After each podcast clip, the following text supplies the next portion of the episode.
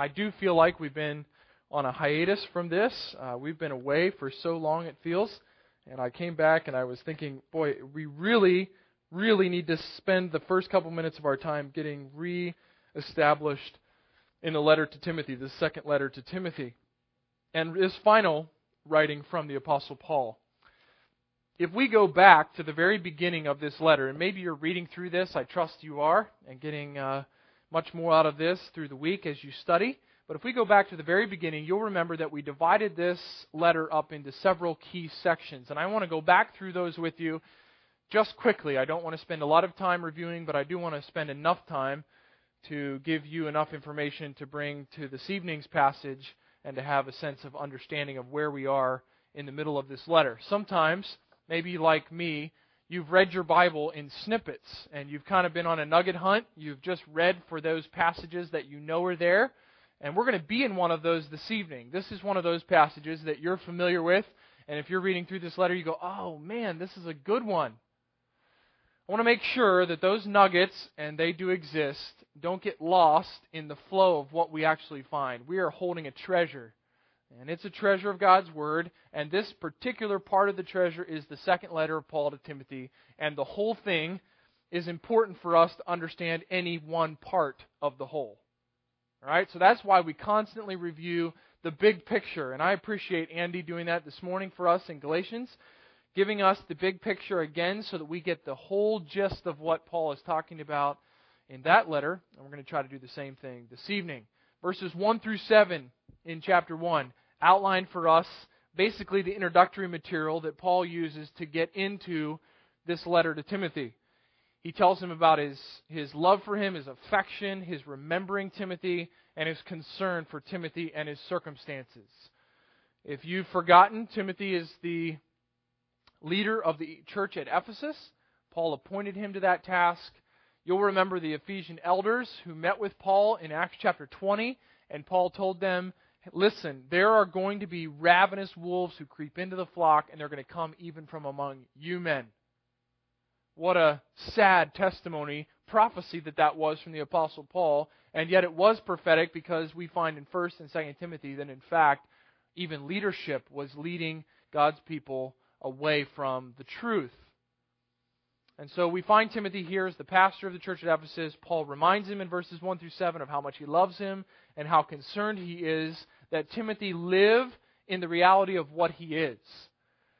I was so encouraged several months ago now when my pastor from college, Pastor Wickham, was here to share the word with us on Sunday evening.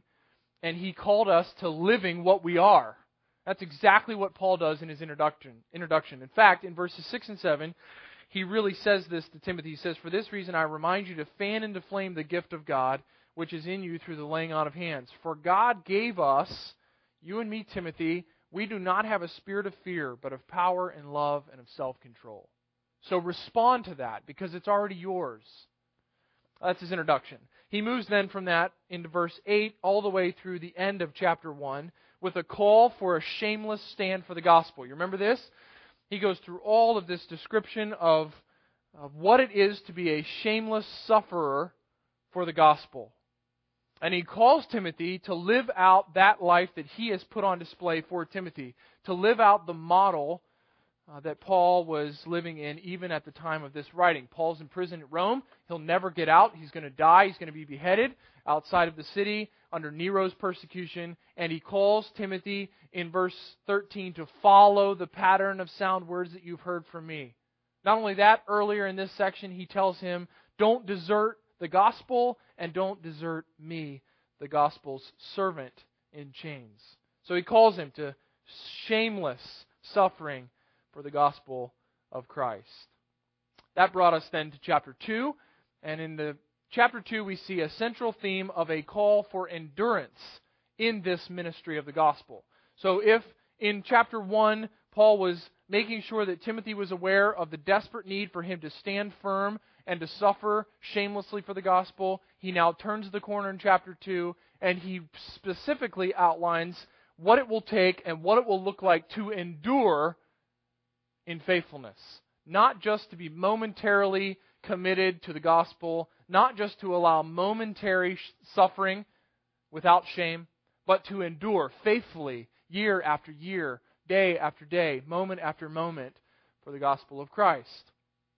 And this is where we've been studying. This is where we'll study this evening. When we get through chapter 2, it will bring us into chapter 3, and again we see a turn of theme, and we see a call for Timothy to give himself to correcting false doctrine. And these are hard words for us in our culture today because it is extremely unpopular in our culture for anyone to confront anybody about anything, right? It's very unpopular to say, you are wrong. It's more popular to say, I don't share your opinion. Or I don't know that I totally agree with what you're saying. But it is difficult to do what Paul calls Timothy to do in chapter 3, and that is stand up, be bold, and confront the false teachers in the church and tell them that they are in fact false. They're not speaking the truth.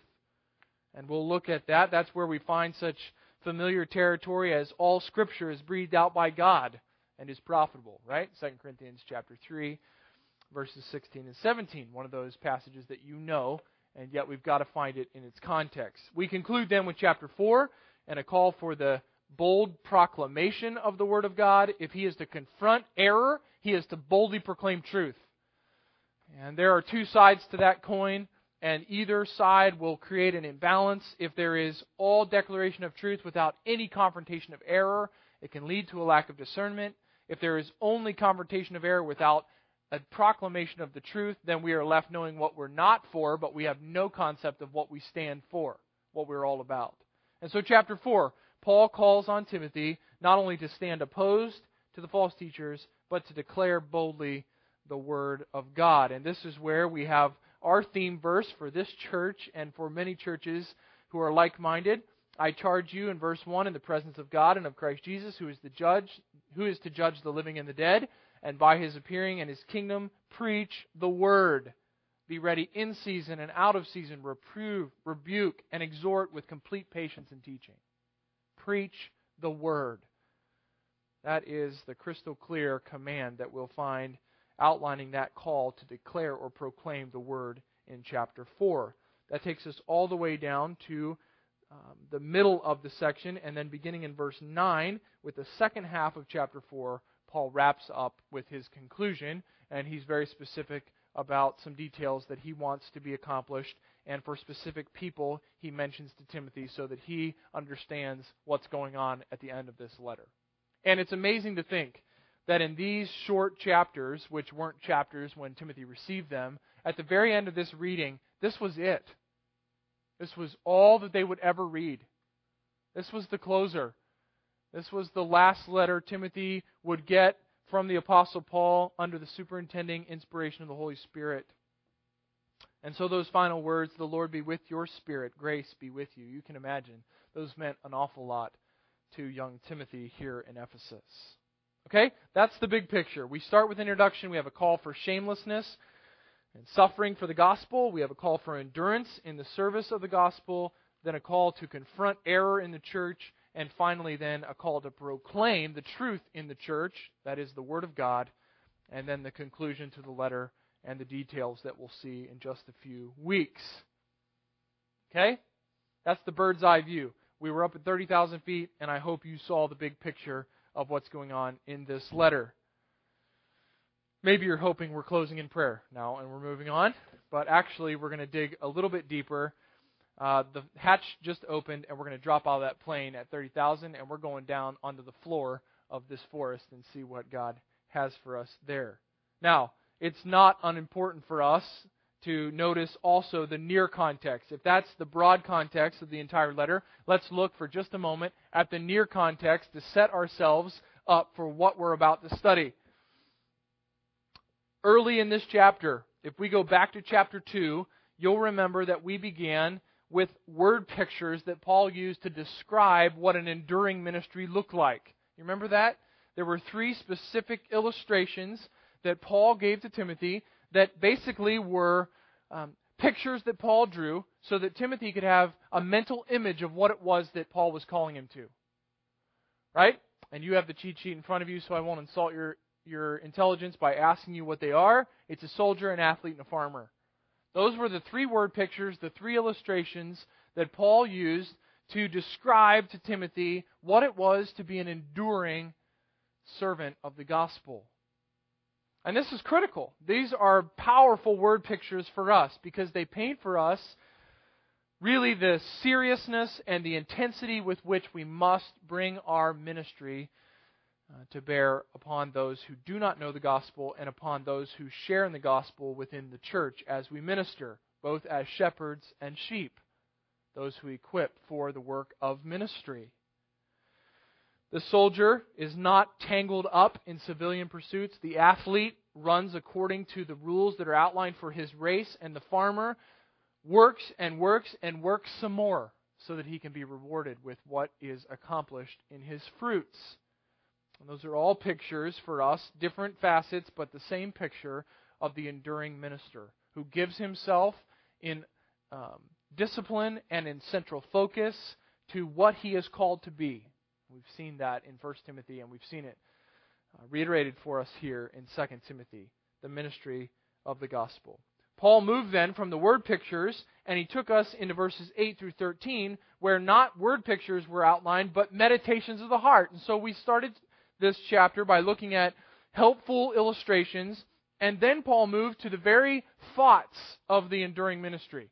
What is it that drives the thinking, the heartbeat, the meditation, the belief system? What is the core of the minister who will endure, who will remain faithful?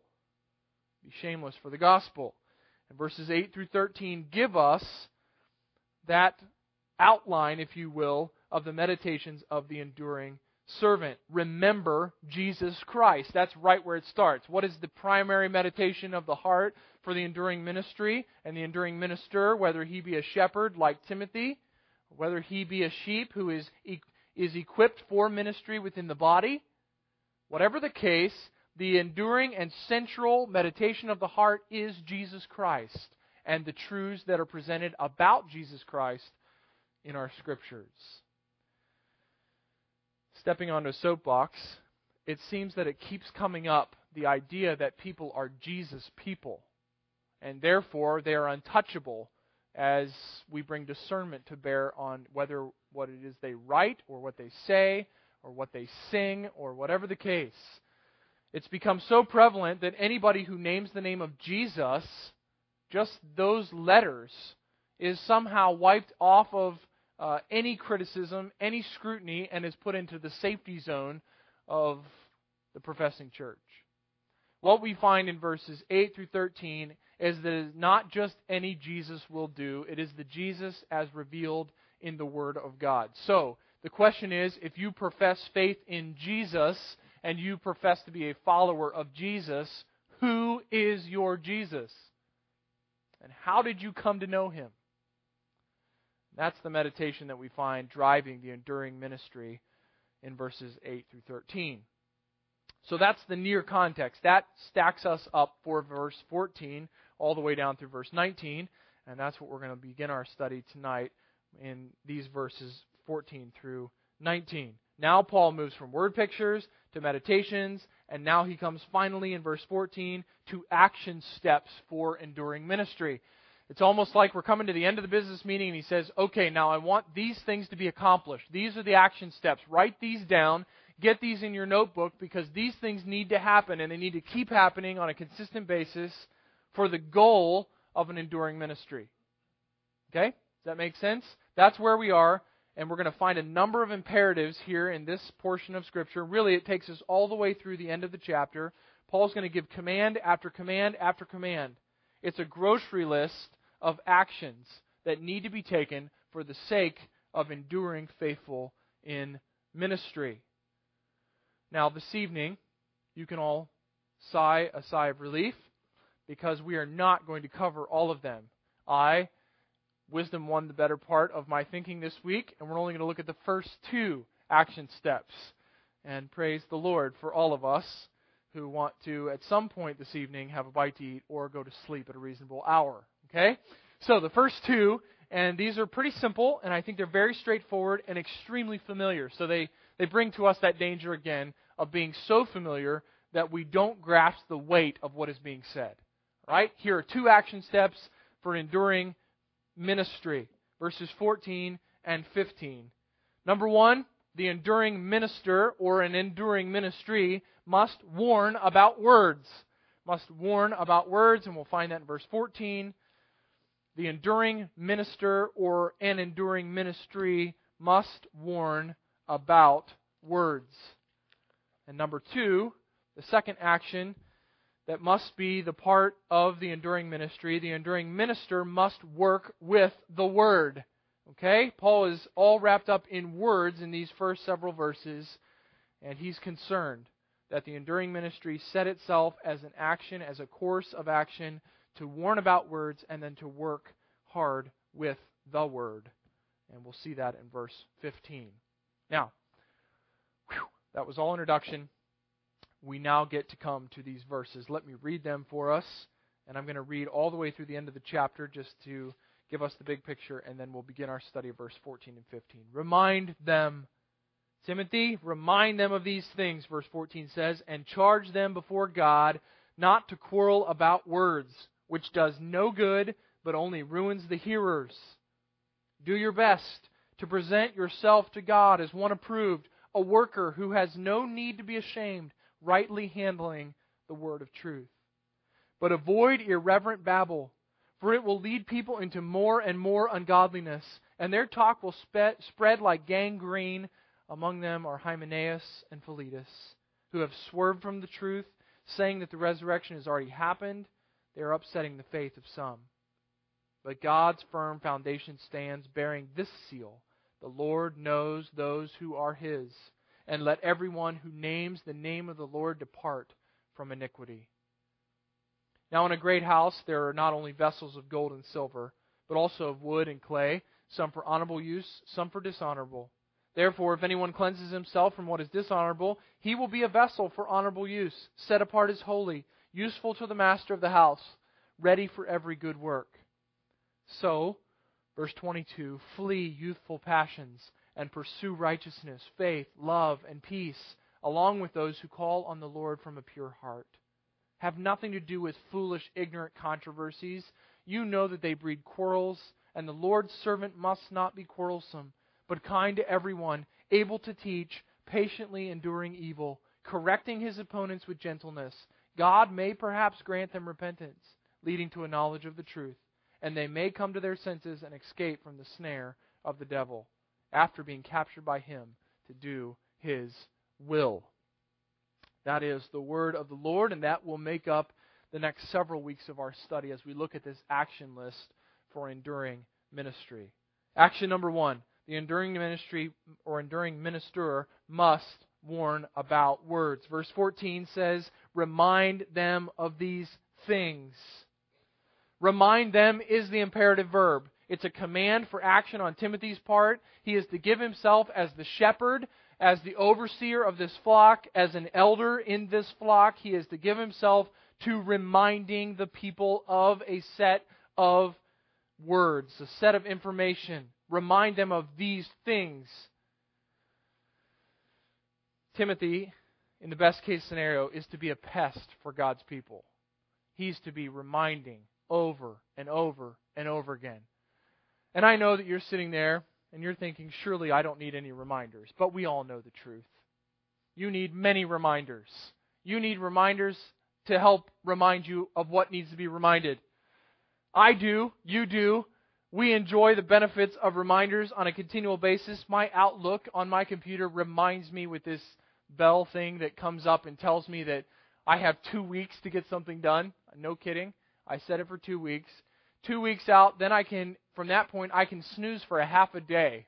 That's how long I can snooze. So I snooze for half a day, right up until the end, and then it starts warning me by the minute of when this event is about to happen. Warning, you need to preach on Sunday. Warning, warning, warning. Reminder. My alarm clock is a painful reminder. It tells me that there actually is something to do today, and that you really do need to stop what you're doing now which is snuggled down deep in the sheets and enjoying the warmth of your bed, and you need to get up, get a shower, and get ready because there's something to do. And my snooze button doesn't let me off the hook, it only reminds me again and again and again. And my poor wife says, either get up or turn it off. Do something. Please.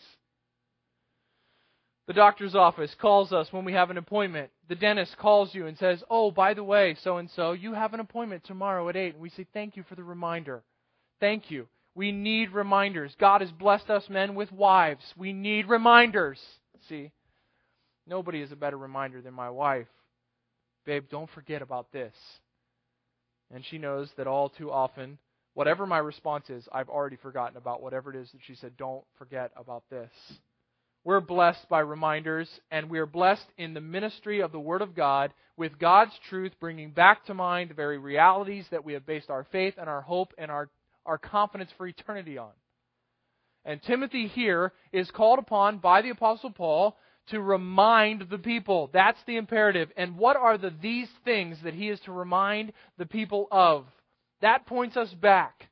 It points us back to verses 11 through 13 to the trustworthy saying that if we've died with Christ, we'll live with Christ. If we endure, we'll reign with Him. If we deny Him, He will deny us. And if we are faithless, don't worry, He can never become faithless. He remains faithful, for He cannot deny Himself. These things point back in the immediate context to verses 11 through 13, but they point further back in the context to all that Paul has written to Timothy in this letter. Be a sounding board for the reminders, Timothy set before the people a careful reminder and help them understand the necessity of thinking rightly about these things, which is the truths that we have just studied in verses 11 through 13 several weeks ago. Now, not only does he say, remind them of these things, but he goes on and says, and charge them. And this reminder comes with a continual warning to the flock. So it's not just a friendly reminder. It's not a wake up call in the morning to say, uh, your flight's going to leave at this particular time. This is a reminder that comes with sobriety because it comes with a warning, with a charge. It's serious. Timothy is to remind the people of the realities about Christ and about the truth, but he is to do it with an eye to charging them specifically to avoid certain activities. Now, there's a little note here that I think I should make for your benefit just because it helps you in your Bible study. But the word charge is not another imperative verb. And here we go into English class. This is always painful. But it's actually a participle. And all that means is it helps describe what Paul intends with the word remind. If he says remind, now subsequent to that, secondarily, he says charging them. It flows from that verb. It's not a second verb, and our translation really does us a disservice by putting and charge. Or if you have the NIV, you got a period in a whole new sentence. When in fact, that's not at all what the case is here. And for those of you who need the encouragement, the beloved and old King James Version and the New King James Version gets it right, don't they, Carol? Yes, charging. Yes, they do. They get that participle right, and they help us understand that what Paul is saying is remind them, and specifically, here's what that reminder needs to include charging them before God. That's the key component to this reminder about the truth. If they are reminded about the truth, they need to be negatively charged or negatively confronted in the presence of God Himself. Charge them with God's presence on the table. Okay, Timothy? This is a bolstering of Timothy's courage and confidence. He's to bring a reminder to the people. He's to do it with a charge included, which is a difficult thing to do, and he's doing it with God's presence right there with him. That should bring confidence and hope and courage to his instruction of God's people. This charge is extremely specific in its content we find in the second part of this verse exactly what he's to charge them before God. He's to charge them not to quarrel about words. Not to quarrel about words. And that's kind of a weird thing. I, I think if we showed up in 2 Timothy chapter 2 and verse 14, we'd be a little confused about what's going on here. First of all, if we stay isolated and we don't look at the context of what's going on in these letters to Timothy, we're kind of confused because of what verse 15 says. Right? I mean, we're to not quarrel and discuss and argue about words, but we're to be as careful and precise as possible about our handling of the word. So, which is it? Do we argue and think through and work through and process what the word means in its minute details or not. But with the context of these letters, excuse me, of these letters to Timothy, we gain a great insight into what Paul's talking about, and you already know because you know what's going on in Ephesus. You'll remember back in 1 Timothy exactly what the issues are that poor young Timothy is dealing with there in the church. You remember back in 1 Timothy chapter 1, in verse 3, Paul says, I urge you, when I was going to Macedonia, remain at Ephesus so that you may charge certain persons not to teach any different doctrine, nor to devote themselves to myths and endless genealogies, which promote speculations rather than the stewardship from God that is by faith. In verse 6, he says, Certain persons, by swerving from these realities of a charge that's from love and a pure heart and a good conscience and sincere faith, have wandered away into vain discussions. Verse 7 desiring to be teachers of the law without understanding either what they are saying or the things about which they make confident assertions. He goes on, if we go to the end of 1 Timothy chapter 6, he describes these individuals who are causing so much trouble in Ephesus. And you'll notice in verse 3 of chapter 6 if anyone teaches a different doctrine and does not agree with the sound words of our Lord Jesus Christ and the teaching that accords with godliness, he is puffed up with conceit and understands nothing.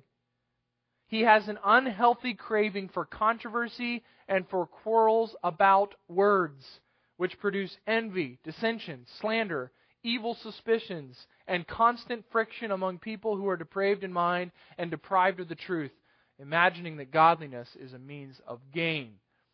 The warring over words is a very specific problem here in the church at Ephesus, and it was the telltale sign of the false teachers who were there. They had convinced some of God's people that there was a secret meaning. There was an underlying principle that must be known in the genealogies and in looking at the mysterious language of specific words. And if they would come to that deeper understanding, they would know, they would know true blessing from God. That quarreling, that warring about words, and that's a that's a word that Paul made up. I love when Paul does that. He just slaps a couple of words together and makes his own word. And he does that right here. He does it in 6 3 when he talks about them uh, being warriors for words, and he does it again here as a verb, talking about this prevalent problem that must be avoided at the church at Ephesus the word warring, the battling over the minutiae for the sake of an argument. This was the telltale sign of the false teacher. Now, why was this a big deal for Paul and for Timothy? Why was this such a concern? And as I was thinking about this, I was asking myself, what is the big deal with people who bicker over words and special meanings from genealogies? I mean, really, aren't these just painless problems in the church? Aren't these just normal, natural things that go on? Aren't these just a group of odd but harmless people that exist within the church? I mean, really, what's the big deal? I mean, so they get together at Starbucks every week. Oh, man, they go back over the genealogies again, looking for secret meanings. But hey, they appreciate Christ. They are still a part of the church. What's the big deal? Well, Paul tells us what the big deal is at the conclusion of verse 14. Why is he so worked up that Timothy remind them of the truth, and in reminding them, be charging them to avoid this warring over words? Well, because this quarreling and warring about words does no good. And that is a strong, strong statement. There is nothing good that comes from this practice of quarreling over words. This is false teaching. And in chapter 6, we saw such a gruesome description of what was going on. It was an unhealthy craving for controversy and for quarrels. It produces envy, dissension, slander, evil suspicions, constant friction among people. This was the wedge that was breaking apart the church at Ephesus. And Paul is desperately concerned that Timothy not allow this false teaching and the movement that is rising up within the church to hinder him in an enduring ministry. Therefore, he needs to warn God's people about this quarreling over words. Not only does it produce nothing that is good, But also, we see, secondly, in verse 14, the last little phrase, but only ruins the hearers. And if the first statement wasn't good enough for us to avoid it, we now understand how detrimental this quarreling over words had become. It ruins the hearers. Destruction is the reward for those who walk down the arrogant path of secret messages and word wars. It destroys. It's destruction. That's the wake that is left for those who would fall into this trap. And folks, this has not stopped. Okay, this is still very real, even in right now evangelicalism. There are still those who are producing books at an alarming rate that are talking about secret ways to see Scripture, secret codes to help unfold Scripture, myths, use of genealogies, all of these things still go on. And we are called, if we are to be enduring and faithful in ministry, and if we are to stand shamelessly for the truth, we need to remind ourselves of what is true and remind others as shepherds. We need to remind the people of God of those things that are true, all the while charging them to avoid such pitfalls. That's the first action step that is outlined for young Timothy. The enduring minister is a reminder. He's a reminder for God's people. He's something of a sanctified pest. He keeps saying the same thing over and over again. Not only is he a reminder, but secondly, he's a worker. The enduring minister must work with the Word. And now we've turned from endless myths and genealogies to the perfect and once for all delivered Word from our God, the Scriptures. Verse 15. Second imperative. The first one was remind them. The second one now is do your best. Do your best. Do your best to present yourself to God as one approved, a worker who has no need to be ashamed, rightly handling the word of truth. Do your best, Timothy. While word wars are to be dealt with harshly within the church, the word is to be handled with the utmost care.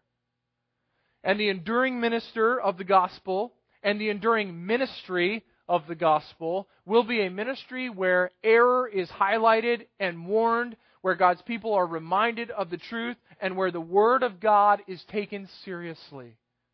And precision is the mark of faithfulness here in verse 15. Do your best. Press yourself, Timothy, to continual growth and development. The word carries the idea of persistent zeal, persistent energy, for what is to follow. Do your best for what reason? To present yourself. To lay yourself before the judge for his examination. Who is the worker here in verse 15? What's the description of this minister as worker? He's to present himself as an approved worker, tested and tried, enduring in ministry. Notice in verse 15, the description is as one approved. The word approved is a great word. It's, it's got a lot of word pictures wrapped up into it, but it is the idea of testing something to see if in fact it is genuine. There were all kinds of ways in New Testament times to cover up or to scam someone with a piece of pottery, a piece of uh, jewelry, any number of things, any weights or scales could be could be tweaked so that they would benefit the vendor and this hasn't changed. If you've ever been to another country and they saw that you were from America and you had American dollars, which now means zero, but you had American dollars and they came to you and tried to sell you something, there are ways that they can scam you into buying something that is not, in fact, what you think it is. The only way for it to be approved is for you to test it to see if, in fact, it's actually what it claims to be.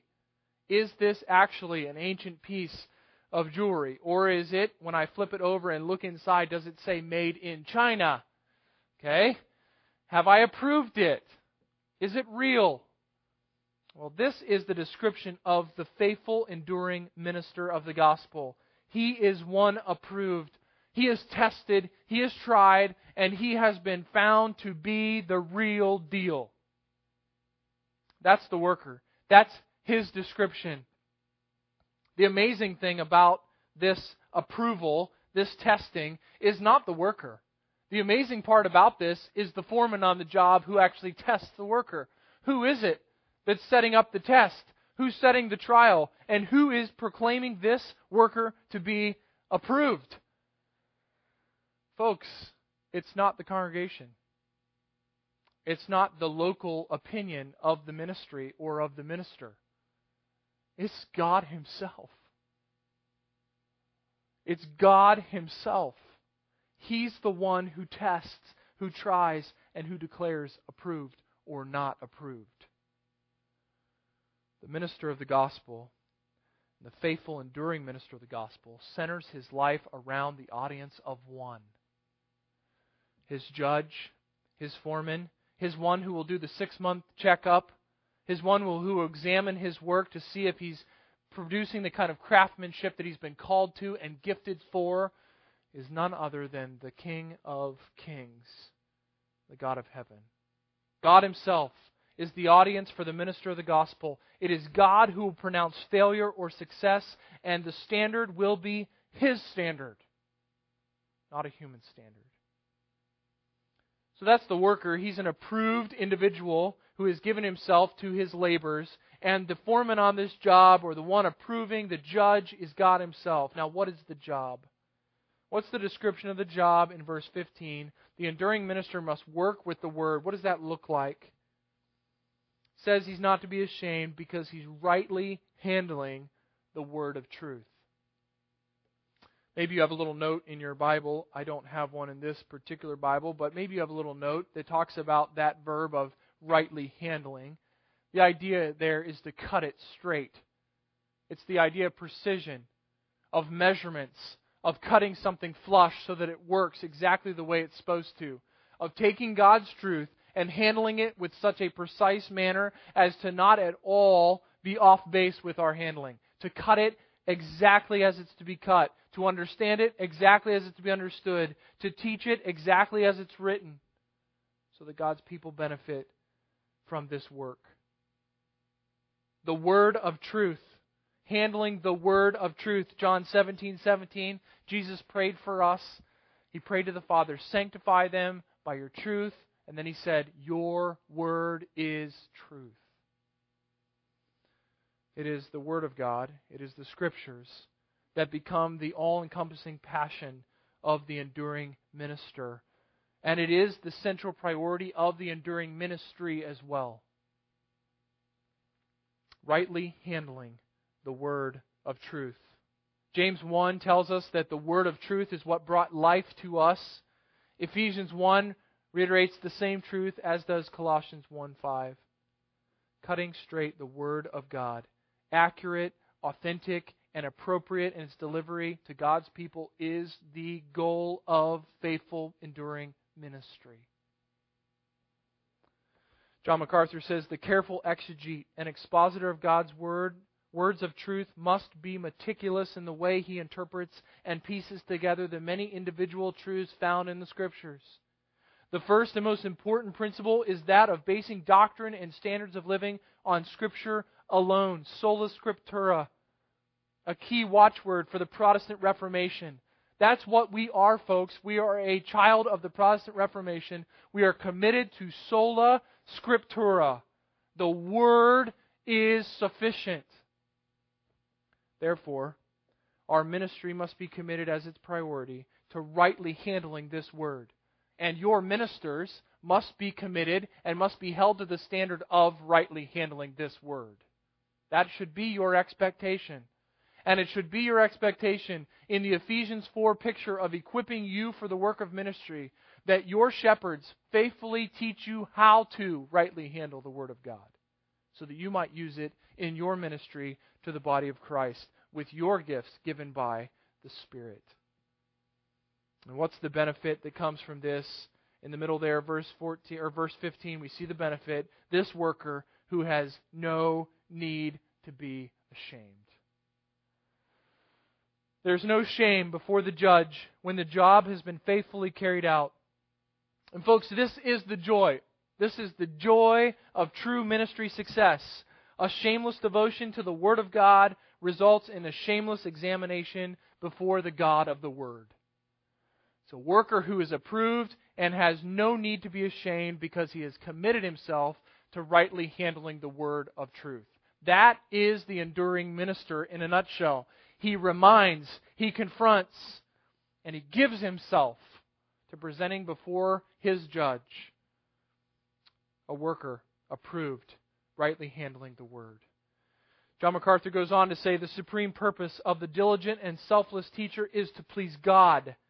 For am I now seeking the favor of men or of God? Paul asks Galatian believers. Or am I the servant of Christ?